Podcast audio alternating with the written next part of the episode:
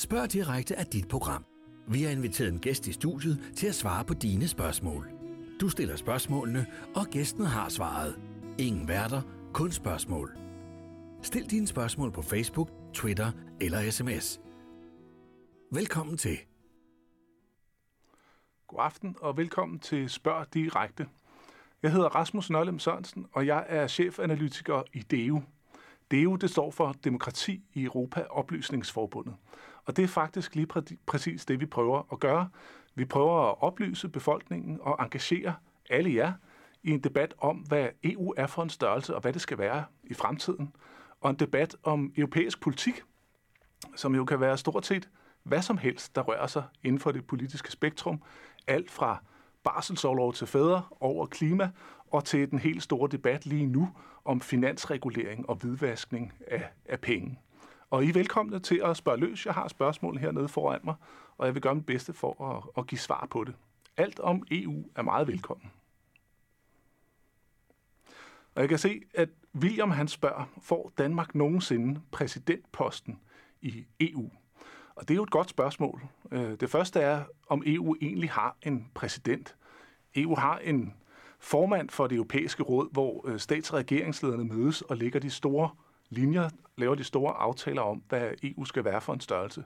Lige nu er det tyskeren Donald Tusk, øh, polakken Donald Tusk, som sidder for bordenden, når, når rådet mødes. Den post tror jeg ikke, vi øh, har en dansk kandidat til, men det kan jo være, at Helle thorning Schmidt, eller hvem ved, måske Lars Lykke Rasmussen melder sig på banen, og så er der jo en marginal chance for, at øh, de kan få den post. Der er også en anden ledende stilling, og det er som chef for det, man kunne kalde EU's regering. Det er EU-kommissionen, hvor der sidder en kommissær fra hvert land, og der har vi altså fra Danmark Margrethe Vestager. Og der er flere, der er meget glade for den indsats, hun har leveret som konkurrencekommissær, hvor hun især er blevet kendt for at gå efter selskaber, der, der snyder med skatten, og efter de store tech-virksomheder som Facebook og Apple, som har nogle måske lidt for kreative måder at, at operere på i Europa. Så hun kunne godt være et bud på en, øh, en kandidat til den her post som, som formand for kommissionen. Øh, men om hun får den, det er et stort spørgsmål. Forløbig er det måske lidt vanskeligt, fordi den danske regering er ikke indstillet på, at hun skal være vores kommissær i den næste periode. Det øh, jeg kan ikke svare William på, om Danmark nogensinde får præsidentposten, men man kan i hvert fald sige, at præsidentposterne, de vigtige poster i EU, de bliver forhandlet i et stort sådan kludetæppe kompromis mellem øst og vest og nord og syd, små og store lande, og også om kandidaterne er røde eller blå, om de tilhører den konservative gruppe, den socialdemokratiske eller noget helt tredje. Så øh, der er der muligheder, men det er ikke noget, vi ved øh, endnu, om der faktisk er gode kandidater fra Danmark til den næste forhandling. Så spørger Emma om, hvorfor vi skal have helt åbne grænser i EU. Og helt åbne grænser, det kan jo betyde mange forskellige ting. Jeg tror, Emma hun henviser til det, der hedder Schengen-aftalen, som betyder, at der ikke er nogen grænser mellem de fleste af EU-landene. Og, og det er for at sikre, at folk kan rejse frit, uden at blive stoppet ved grænsen, uden at skulle vise pas. Men det her med helt åbne grænser, som hun siger, det handler jo måske også om de øh, helt centrale dele af EU-samarbejdet, som man nogle gange kalder de fire friheder. Og det er den frie bevægelighed for varer, for tjenesteydelser, også for kapital, og så også for personer, der, der søger arbejde, altså for arbejdskraft. Og grund til, at man gerne vil have det, jamen det er fordi, at man i EU tror på, at jo mere vi kan handle med hinanden, og jo nemmere det er, jo mere vækst og jo flere jobs er der øh, til folk i Europa. Så det er, den, det er den, kan man sige, den officielle grund til, at man gerne vil have det. Man kan også diskutere, om der er nogen, øh, der har en særlig interesse i de helt åbne grænser. Det er jo især virksomhederne, der kan have glæde af, at de kan rekruttere folk, øh, finde arbejdskraft i hele Europa, og ikke kun i Danmark, hvis man er en dansk virksomhed. Og, og det, det er en af de ting, som, som virksomhederne kan se som en, en stor fordel. Hvis man ser på det som en af os borgere i Europa, så er det jo også rart for os at vide, at vi kan slå os ned i et hvilket som helst EU-land og søge arbejde og, og prøve at få os et liv der. Så det er sådan de, de positive ting, de positive sider af det, man prøver at skabe med, med de helt åbne grænser. Man kan jo så sige, at for et par år siden i 2015, der så vi nogle, nogle store flygtningestrømme, der gik på tværs af grænserne mellem de europæiske lande. Og der var der rigtig mange lande her under Danmark, og sådan set også nabolandene Sverige og Tyskland, som lukkede grænserne for at, at få bedre kontrol med, hvem det er, der bevæger sig rundt i Europa. Så den idé, vi måske havde for 3-4 år siden med, at øh, EU-området, eller i hvert fald Schengen-landene, at der var der helt åbne grænser og ingen grænsekontrol. Det passer ikke helt i dag. Der er der en grænsekontrol, hvis man tager fra Danmark til Sverige, eller hvis man tager fra Italien til Frankrig. Så er der kommet en sms ind, der spørger, hvad laver man som chefanalytiker? Det er jo et meget godt spørgsmål. Jeg er, udover at være chefanalytiker, så er jeg også øh, sekretariatsleder, altså den, der styrer arbejdet i vores lille organisation. Og i dag har jeg for eksempel snakket med statsministeriet for at aftale, hvordan vi kan aflevere en masse svar fra borgerhøringer, vi har lavet og er i gang med at lave i hele landet. Hvordan kan vi overdrage svarene fra borgerne og deres kommentarer til, hvordan EU-samarbejdet ser ud for dem? Hvordan kan vi overdrage dem til regeringen og til politikerne? Så det er en ting, jeg har lavet i dag. Jeg har også siddet med den bog, vi er ved at lave om fremtiden for det europæiske arbejdsmarked.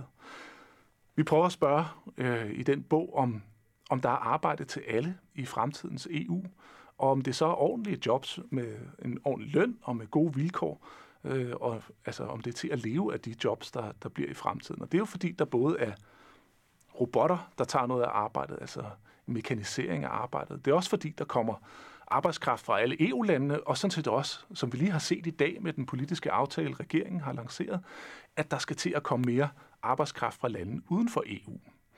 Og det spørgsmål, det har jeg siddet og prøvet at analysere i en lille bog i dag. Øhm, så det er sådan et billede på, hvad jeg kan få, få dagen til at gå med som chefanalytiker. Chefanalytiker-titlen, den, den har vi, kan man sige, fundet på, fordi jeg også tit er inde som kommentator i for eksempel DR2 og Deadline, og, og diskutere europæisk politik med, med andre EU-nørder på det her felt.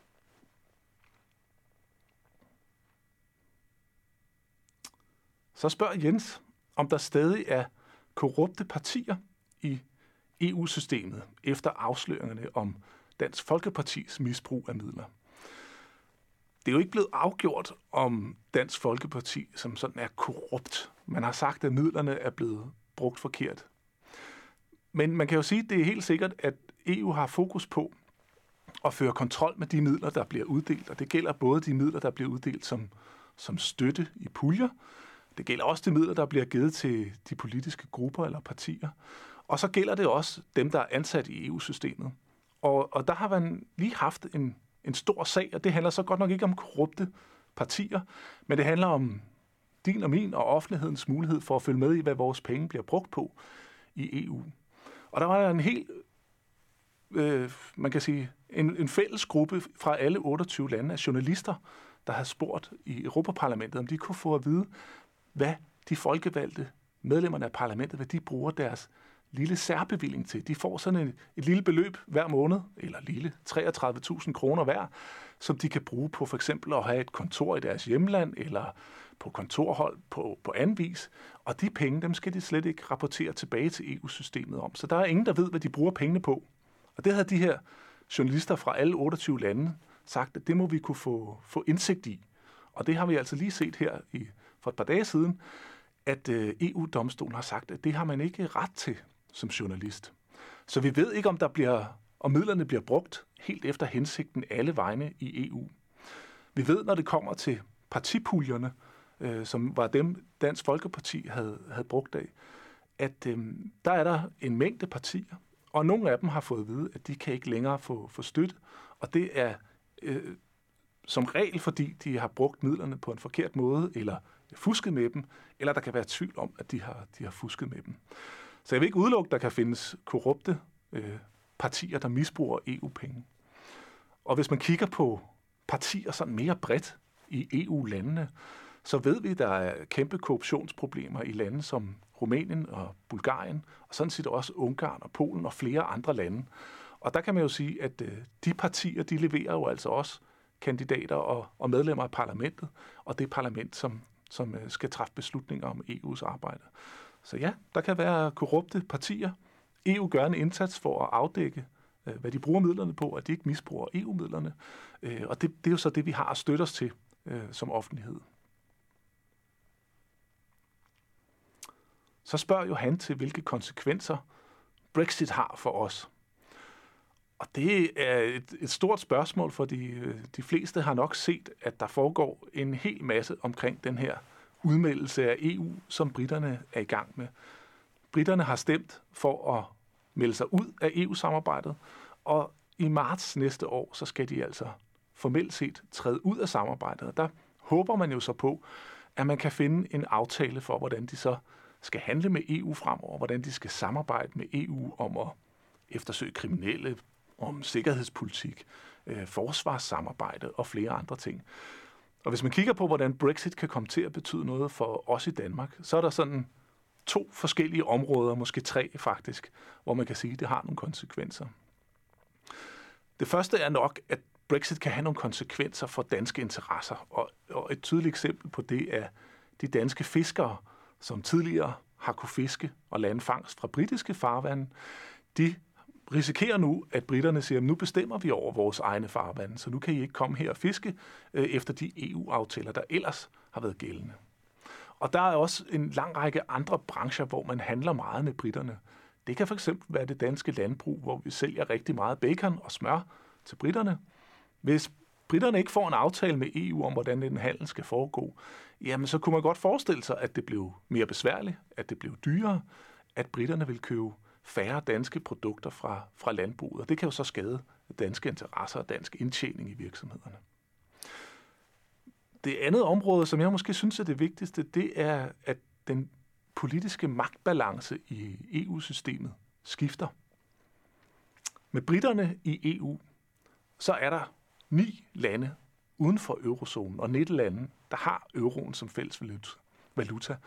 Og de 19 lande, de koordinerer deres politik. De lægger planer sammen for, hvordan de skal styre økonomien og finanspolitikken og samarbejdet om den fælles valuta. Og det betyder, at der er 19 lande, der ligger slagplaner, før de holder møder med de andre lande. Og så kan de finde på at møde op og være relativt enige der. Der har Danmark været udenfor, men sammen med det store land, Storbritannien.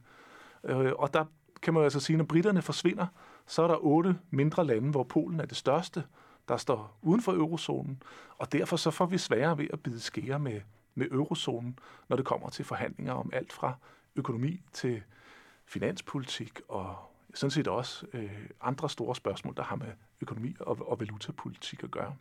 Så det, det er en kæmpe konsekvens, som Brexit kan få for os, og hvor vi i Danmark skal finde ud af, hvem er så vores nærmeste allierede. Hvis ikke det er britterne, vi kan snakke med, skal vi så til at blive bedre til at være enige med svenskerne? Eller skal vi støtte os op af polakkerne, som vi måske kan blive enige om nogle ting med, men vi har nogle knaster, når det kommer til, at de ikke rigtig vil støtte en grøn dagsorden. Nogle knaster, når det kommer til, at de ikke vil støtte omfordeling af, af flygtningen, sådan som, som vi har set gennem de sidste par år her. Og det tredje område, hvor, hvor det kan få en konsekvens, det er jo, at man kan sige, at alle de debatter, der har været om det danske medlemskab, de bliver nu set i et nyt lys. Nu kigger vi på britterne og ser, hvad er det for en aftale, man kan få med EU, øh, når man melder sig ud. Og det ligger nok lidt en dæmper på, på noget af, af ønsket om at træde, træde ud af EU, i hvert fald forløbig. Så har vi fået en sms ind, hvor der bliver spurgt, hvorfor har danskerne ikke adgang til en EU-tv-kanal, svarende til Folketingets tv? Det er faktisk sådan, at Europaparlamentet, som er jo nok det, der svarer bedst til det danske folketing, de har en hjemmeside med en masse videooptagelser, også øh, en, en hel del, der, der fungerer lidt som en, en tv-kanal. Og der er også blevet sat flere penge af til, at man skal have en egentlig tv-kanal. Man kan så spørge, om der er nogen, der ser den. Jeg ved ikke, hvor mange, der ser Folketings TV i Danmark, men der er der nok nogle interesserede borgere, og der er i hvert fald nogle journalister og nogle folk fra interesseorganisationer, der følger med i, hvad der foregår på debatterne. Der har vi været, øh, der har vi i Danmark meget vant til en stor åbenhed. Jeg sidder selv og kigger med på, når Folketingets Europaudvalg de holder møde, og det er der, hvor et mini-folketing bestående af et repræsentativt udsnit af medlemmer af Folketinget, de er cirka 17, de mødes og snakker om, hvad Danmarks indstilling skal være til forskellige forslag fra EU. Der kigger jeg med på tv-kanalen og kan se de fleste ting, de forhandler om. Nogle gange slukker de for, for kameraerne og kan tage nogle fortrolige forhandlinger. Og det der med at slukke for forhandlingerne øh, og få et fortroligt rum, Det er der nok lidt mere af i Europaparlamentet. Der er der flere forhandlinger, som der ikke bliver lavet tv fra. Der er flere møder, der er lukket. Især de møder, som jeg synes er rigtig spændende, hvor parlamentets repræsentanter mødes med kommissionen, der er sådan en slags regering, og med EU-landenes ambassader eller ministre. De møder, dem ser vi ikke noget tv fra. Det kunne være rigtig spændende, hvis der kunne blive noget mere åbenhed om, hvad der foregår på de møder, og noget mere åbenhed om, hvad landene har af holdninger til de forslag, der kommer fra EU. For det kan vi faktisk næsten ikke se i dag, hvad den danske regering har stemt, kan man sige, eller sagt omkring et forslag, der bliver vedtaget i EU-systemet.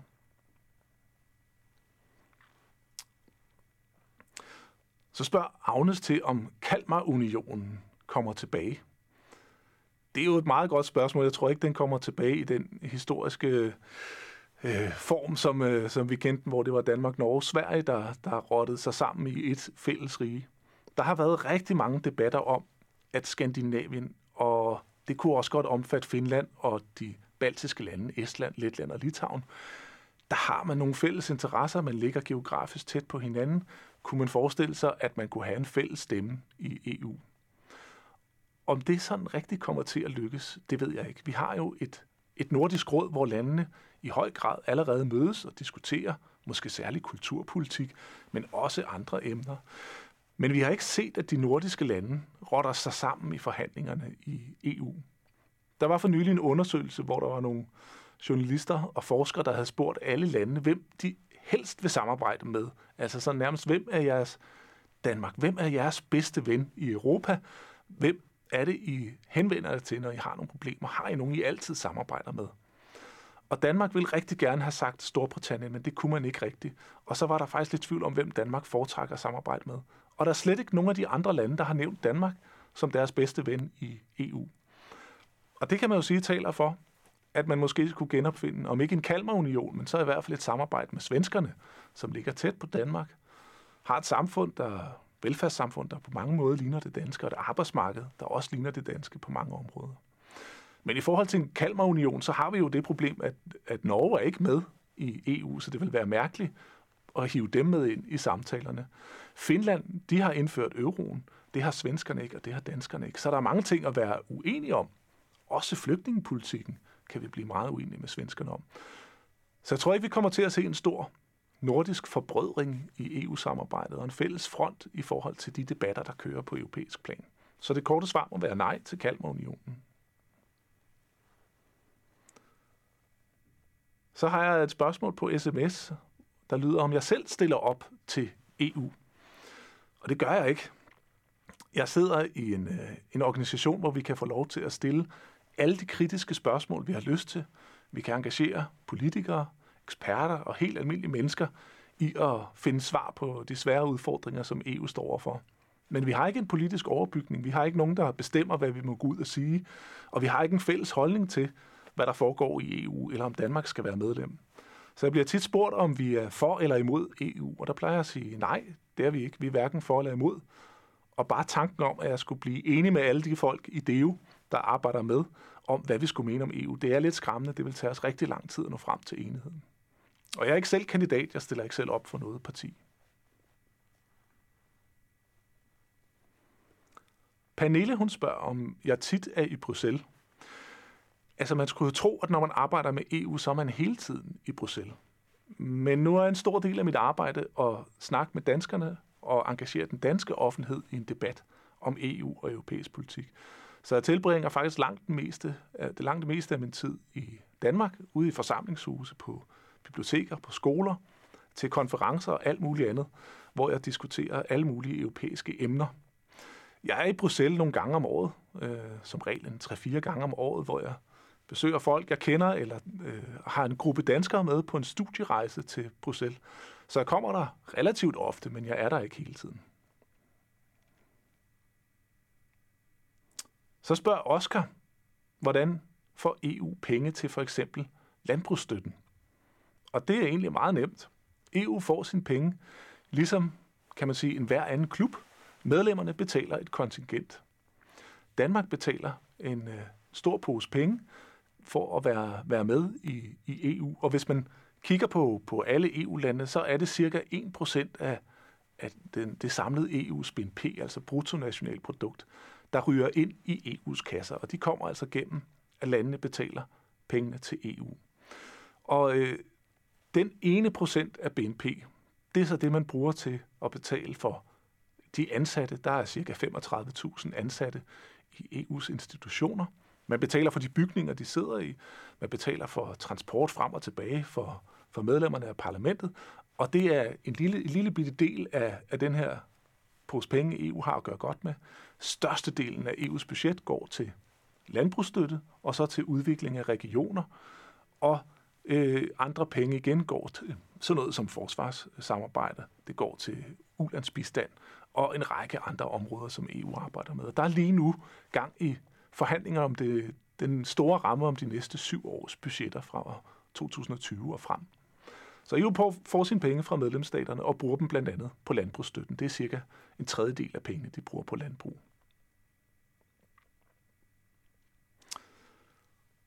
Så spørger Albert, burde vi ikke følge britterne og melde os ud? Det skal jeg jo ikke kunne sige. Der er mange holdninger til, om Danmark skal være medlem af EU. og Der er mange holdninger til, om det er en fordel, om det er en ulempe, om vi vinder noget, eller vi taber noget på at være med. En af de store debatter, det er jo om, om suverænitet. Hvor meget kan man bestemme selv? Hvor meget bestemmer EU over os? Og hvis man synes, at Danmark skal bestemme selv, så kan man jo kigge på det på den måde, at man kan sige, vi kan få lov til at bestemme ved at være os selv, og EU ikke kan blande os. Vi kan også få lov til at bestemme ved at, som man siger, sidde med ved forhandlingsbordet og få indflydelse på det, som hele EU beslutter. Og man synes, det ene eller det andet er den rigtige vej at gå. Det må være op til folks egen politiske afgørelse. Jeg kan godt se nogle fordele ved at være medlem. Jeg synes, det, det jeg kan se, er, at det er, en, det er en stor fordel, at man i stedet for at konkurrere med hinanden, eller endnu værre gå i krig med hinanden, sætter sig til forhandlingsbordet og prøver at finde nogle europæiske løsninger. På den anden side er der jo også en ulempe ved, at vi skal træffe beslutningerne i fællesskab.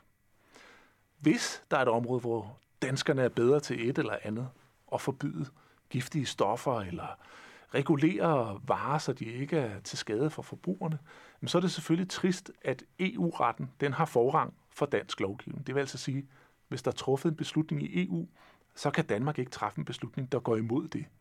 Hvis EU vil tillade, at Roundup, glyfosat, det kan sælges som ukrudtsmiddel, så kan Danmark ikke forbyde det. Og det kan man jo godt have nogle situationer, hvor man oplever, at det er en ulempe at være med i EU øh, på den måde. Spørgsmålet er jo så, om der vil blive truffet bedre beslutninger i Danmark, end der bliver på europæisk plan. Og en helt, et helt andet spørgsmål er jo, om det er en god idé at have EU sådan helt overordnet. Og der synes jeg, at det man skal tænke over, det er, at EU har været rigtig god til det, man kalder negativ integration.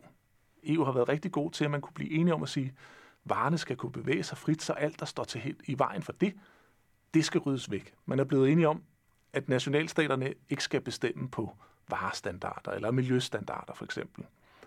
Der, hvor vi kan se, at det bliver sværere, det er, når man så skal lave nye regler på europæisk plan. Og der risikerer man jo altså, at gode nationale regler bliver erstattet af manglende europæiske regler. Den bekymring er der en del, der har, og det kan jo være et argument for at sige, så lad os komme ud af EU. Men lige nu kan man jo kigge på britterne, og så kan man se, hvad er det egentlig, man kan opnå ved at melde sig ud af, af EU. Og så kan man jo gøre op med sig selv, om man synes, den proces ser øh, tiltrækkende ud, eller om man synes, det ser skræmmende ud. Det må være op til, til, til jer som borgere og, og vælgere at afgøre. Så spørger Sofia, hvem bliver Danmarks næste EU-kommissær? Og hvilken post bliver det? Ja, det er jo et godt spørgsmål, fordi traditionen i Danmark er, at det, det største regeringsparti får lov til at udpege den danske kommissær. Lars Løkke Rasmussen skal udskrive valg senest i juni måned, altså lige efter valget til Europaparlamentet.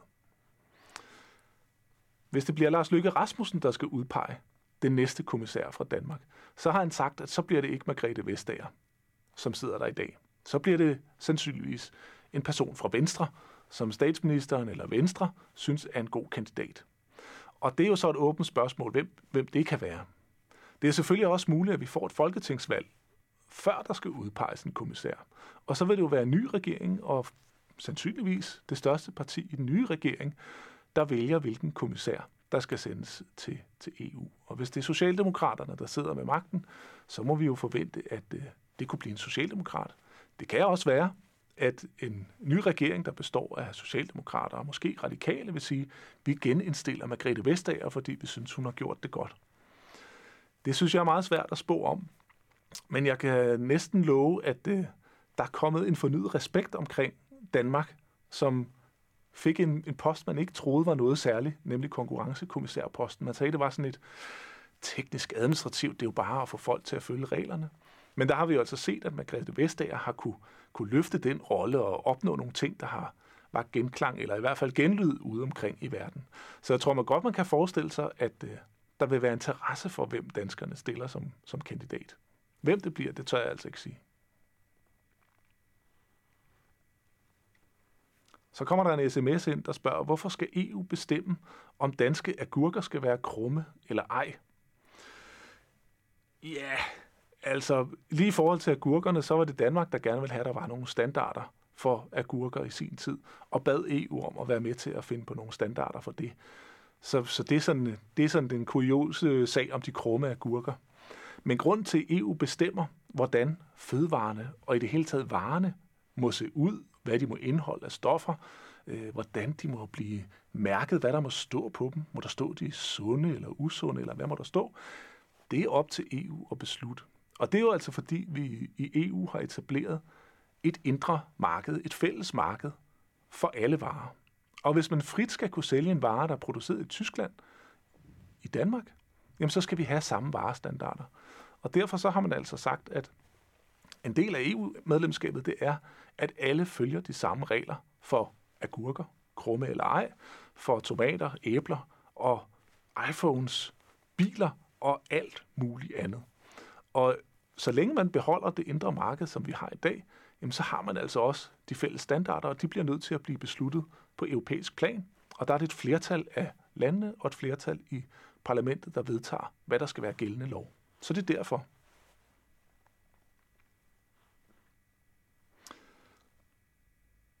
Emil spørger, hvad mener du om artikel 13 og censuren på internettet? Og jeg går ud fra, at han mener, at øh, EU's nye direktiv om lokningsregler og om privatliv på nettet, øh, at det, det er den censur på internettet, som han er interesseret i. Jeg mener ikke så meget om censuren på internettet. Jeg mener, at øh, man har set et EU, der er blevet, skal man sige, opmærksom på den digitale verden, og har tænkt, hvordan laver vi en fornuftig beskyttelse af borgernes privatliv, øh, borgernes private oplysninger, på søgemaskiner som Google, på sociale medier som, som Facebook, og så har de forsøgt at give et svar. Og jeg synes umiddelbart, at man, øh, man har taget lidt for let på nogle af de faldgrupper, der kan være i forhold til, til censur. Har offentligheden ikke også en interesse til at, i at vide, hvad jeg har foretaget mig, hvis nu jeg er politiker? Bør det ikke være tilgængeligt på nettet, eller bør det være muligt for mig at sige, det er en personlig oplysning, den skal fjernes? Det, det synes jeg, det er, en, øh, det er en debat, hvor man måske har, har lagt sig lidt på den forkerte side og været lidt for ivrig for at beskytte privatlivet, og lidt for lidt opmærksom på, at der også kan være, være en offentlig interesse i at følge med i, hvad magtfulde mennesker og mennesker i det hele taget laver i EU. Så det må sådan være det overordnede svar på, på Emils spørgsmål. Så spørg mig, Britt, hvad bliver konsekvensen af nej til afstemningen om retsforbeholdet? Det er jo et stort spørgsmål. Retsforbeholdet, det arbejdede jeg meget intensivt med, da vi skulle have folkeafstemning for et par år siden i 2015. Og der var jo en stor debat om, at vi kunne ryge ud af Europol-samarbejdet. Der var en stor, stor debat om alt det, der ligger i EU's retspolitik. Hvis man helt kort skal se på, hvad konsekvensen har været fra folkeafstemningen, hvor det blev et nej til at deltage mere, altså vi beholder vores retsforbehold, og så til i dag, jamen så er der sket relativt lidt. Det er lykkedes for den danske regering at forhandle en aftale om, at vi stadig er med i politisamarbejdet Europol på stort set de samme vilkår, som vi var tidligere. Altså danske betjente kan ikke selv slå direkte op i Europols databaser, men der sidder nogle ansatte i Europol, som så kan gøre det for, for danskerne. Så Politiet fortæller selv, at som det er lige nu, så oplever de ikke den helt store forandring. Men det, der betyder noget, det er, at øh, det danske retsforbehold, det går ud på, at vi kan deltage i alt, så længe det er et mellemstatsligt samarbejde, altså så længe Danmark også har veto på de beslutninger, der bliver truffet. Og som det er i dag, så har vi en, en traktat, der hedder Lissabon-traktaten, der gælder. Det har den gjort siden 2009. Og i den, der er det sådan, hver gang der bliver truffet nye beslutninger om Europol, eller om efterforskning, hvordan den må foregå over grænser, eller om flygtningepolitik eller helt andre ting, så bliver det automatisk overstatslige beslutninger. Og det vil altså sige beslutninger, hvor Danmark ikke har veto, men hvor et flertal af landene og et flertal i parlamentet kan træffe beslutningerne. Danmark kan blive stemt ned. Og lige så snart vi kan blive stemt ned uden at have veto, så siger retsforbeholdet, så kan vi ikke være med. Og det betyder jo altså, at alle nye beslutninger inden for det retspolitiske område, det vil skubbe Danmark ud af det retspolitiske samarbejde. Lige så stille. Og der kan danskerne så gå til de andre lande og spørge, om vi må være med alligevel, om de vil godkende en mellemstatslig aftale, hvor vi er med.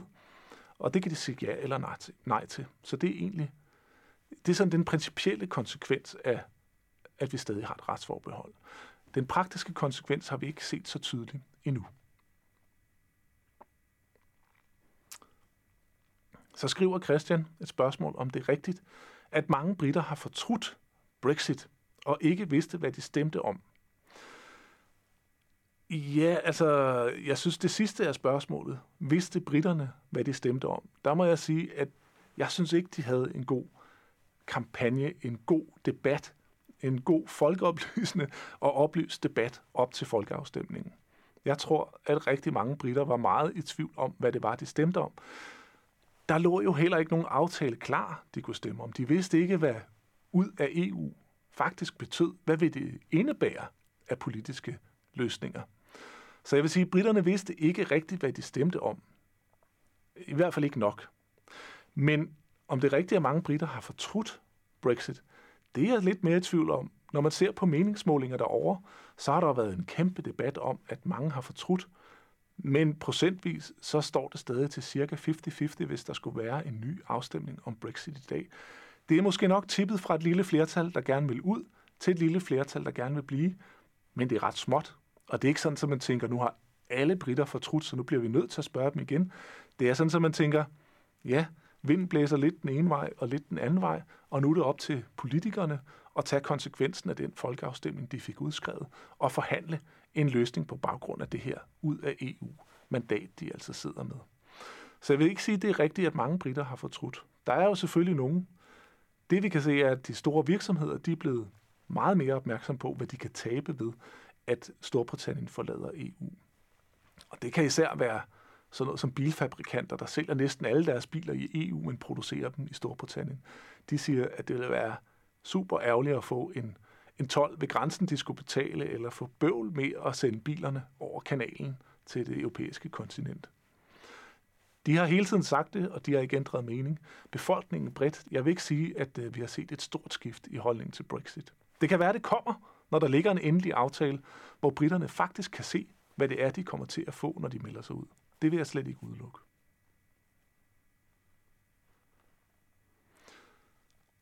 Så spørger Bodil, er det en god idé at være efter Apple og Google? Hvad hvis de boykotter os? Altså at være efter Apple og Google som sådan, det tror jeg ikke nødvendigvis er en god idé. Men det, hvor Margrethe Vestager og EU har været efter Apple og Google, det er jo på, hvad de betaler for det, de tjener.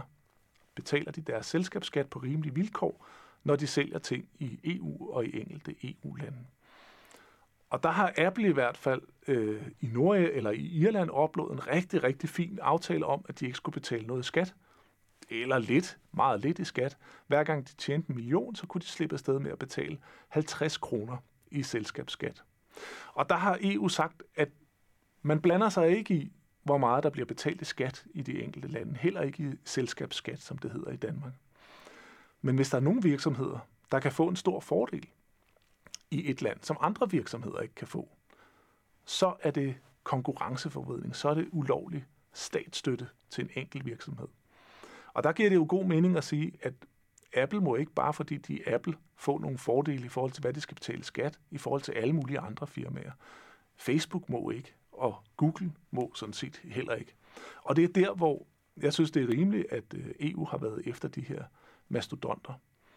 Og et andet område, hvor man kunne sige, at det var rimeligt, det er jo på spørgsmål om, hvad er det, de tjener deres penge på? Vi kan se, at Facebook har en omsætning på milliarder af kroner i EU-landene, men de betaler nærmest ikke noget skat. Og der synes jeg, det er rimeligt at sige, at man må kigge på, om reglerne er gode nok. Reglerne er ikke lavet til at beskatte internetbaserede virksomheder som Facebook, øh, og hvor vi ikke kan sige, at der sidder nogen og producerer noget værdi. Dem, der producerer værdi, det er jo os, Facebook-brugerne. Det er det, der får Facebook til at være noget værd. Bør man ikke finde en model, hvor man kan sige, hvis du har en kæmpe omsætning i Danmark eller i EU, jamen så skal du betale en vis andel af den øh, omsætning i skat. Det er sådan noget, som den franske regering har foreslået, at EU skulle gøre.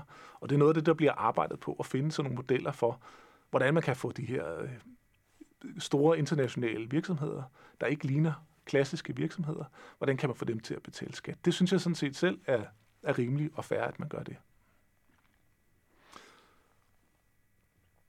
Så kommer der en sms om EU kan blande sig i Danske Bank-sagen. Ja, øh, det er et godt spørgsmål. Øh, EU har ikke direkte myndighed til at blande sig i Danske Bank-sagen.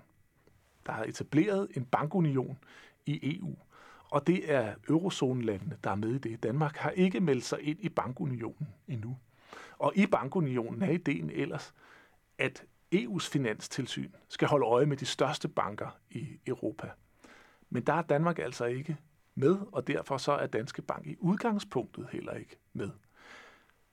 Men der kan være en masse sager, fordi der er jo sager i særlig grad i, i Estland, hvor meget af den her hvidvaskskandale er foregået. Der er sager, der trækker tråde til Tyskland, til Frankrig og til en lang række lande. Der er otte lande, der kigger på, hvordan de kan lave en sag imod Danske Bank. Og der er det slet ikke utænkeligt, at EU kan blive brugt som øh, et redskab til at få opklaret sagen, at EU kan blive stillet nogle opgaver fra medlemslandene om at finde nogle, nogle bedre måder at holde øje med hvidvask på, fordi det har man overhovedet ikke været, været god nok til på europæisk plan. Øhm, og vi kan i hvert fald se, at de enkelte lande ikke altid har haft en interesse i at holde øje med, hvad der er foregået. Estland har lige været ude at sige, at over 1000 milliarder er flyt igennem banker i Estland. Og det har man altså ikke været opmærksom på i EU. Man har ikke forholdt sig til, at nu kom Estland med i et område med fri bevægelighed for kapital, altså for pengestrømmen. Øh, og så skulle man måske også have noget på plads i forhold til at kontrollere, hvordan den her fri bevægelighed så foregår. Sådan så det ikke bliver et, en fri bevægelighed for kriminelle penge, og en fri bevægelighed hen til de banker, der vil være villige til at hvidvaske den. Så ja, EU kan komme til at blande sig, måske ikke direkte i Danske Bank-sagen, men i, i det problem, som den viser. Og det er jo ikke kun Danske Bank, det er altså også Nordea og en række svenske banker, der har opereret i Estland, som nu står til at, at få åbnet sager imod sig i den her kæmpe, kæmpe finansskandale. Man kunne sige, det er den største hvidvaskningsskandale, verden nogensinde har set. Øh, den er så stor, så, så alle lande i verden stort set kigger stift med blikket stift rettet mod Danmark og Finanstilsynet i Danmark og regeringen i Danmark for at finde ud af, hvad man skal mene om det her. Så kommer der en sms, hvor øh, der bliver spurgt, om jeg tror, at Morten Messerschmidt kommer tilbage som medlem af parlamentet. Det tror jeg ikke. Det har han i hvert fald selv sagt, han ikke gør. Han har sagt, at han vil koncentrere sit politiske arbejde om Folketinget, og jeg har ikke nogen særlige kilder til at vide, om han, han i virkeligheden mener noget andet. Så det bliver man nødt til at spørge ham selv om, om han kommer tilbage til europæisk politik. Jeg tror det ikke umiddelbart. Så spørger Albert, det lyder som om, du tror, at vi kommer med i bankunionen på et tidspunkt. Ja, jeg tror umiddelbart, at øh, vi kommer med i bankunionen på et tidspunkt. Vi kan i hvert fald se, at Danmark er ikke med i eurosamarbejdet, men eurosamarbejdet hedder i virkeligheden ØMU-samarbejdet, den økonomiske monetære union. Og den består af tre faser. Den består af et samarbejde om fri bevægelighed for pengene, fri bevægelighed for kapital. Der er Danmark med. Så består den af et samarbejde om, at kurserne på valutaerne ikke må svinge for meget. Og der har Danmark altså en helt fast kurs i forhold til euroen. En euro koster altid 7 kroner og 44 øre, tror jeg det er. Den tredje fase er så, at man rent praktisk også laver sine mønter og pengesedler om til euro og regner sin valuta i euro og ikke i danske kroner. Den del er vi ikke med i. Men vi er med i alle de beslutninger, der er blevet truffet omkring euroen. Den vigtigste af dem er nok finanspakten, som sætter nogle stramme regler for, hvor meget underskud man må have på statsbudgetterne, hvor stor statsgæld man må have, og flere andre ting. Og de beslutninger, der har Danmark altså valgt at være med. Og der hører bankunionen med, naturligt vil jeg sige. Og jeg ved, en del partier, øh, Socialdemokraterne har, har sagt, de var interesserede, Venstre har sagt, det mener de, man skulle, Radikale har sagt, at det bør man helt sikkert. Men der er ikke truffet nogen beslutning om, at Danmark skal gå med. Og det er også et spørgsmål om, om det er en beslutning, man vil træffe sådan lige nu og her. Man vil nok se tidligt an og se, hvordan bankunionen kommer til at fungere. Det vil være mit gæt. Men jeg, hvis jeg skulle gætte på sandsynligheden, så vil jeg sige, ja, Danmark kommer ret sikkert med i bankunionen. Og må ikke danske bankskandalen har gjort det mere sandsynligt? Det vi kan se er jo, at sådan en skandale, det skaber en enorm usikkerhed om danske banker. Det gør altså, at det bliver meget dyrere for dem at låne penge. Kunne en måde at skabe sikkerhed ikke være at sige, vi ved, at det danske finanstilsyn har fejlet, sovet i timen, så nu sætter vi det store europæiske EU-finanstilsyn til at holde øje med tingene, og så kommer der styr på det. Rent trygt med de danske banker. Jeg tror, der er en motivation for at gå med i, i det samarbejde. Jeg tror, vi kommer med på et tidspunkt.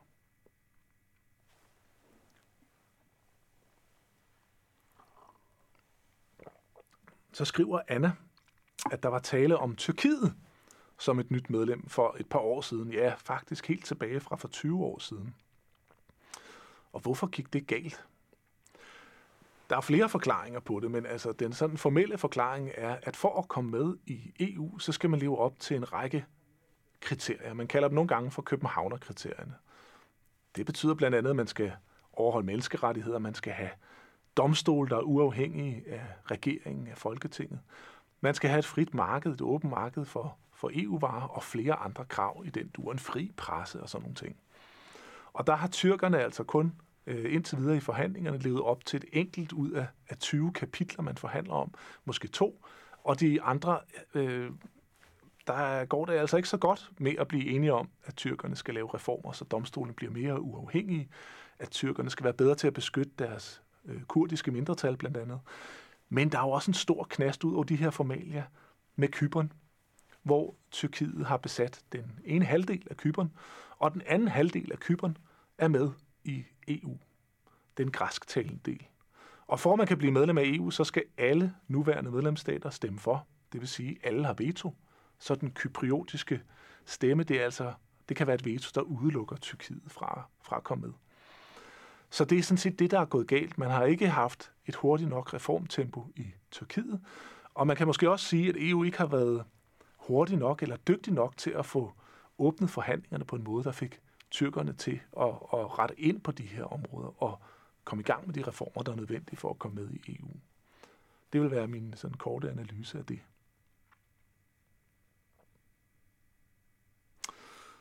Så kommer der en sms om, hvorfor registreringsafgiften ikke er den samme i hele EU. Og øh, altså det er simpelthen fordi, at skatter og afgifter, det er medlemsstaternes kompetence. Det kan EU i virkeligheden ikke rigtig blande sig i. Man har lov til at have de skatteprocenter, man vil.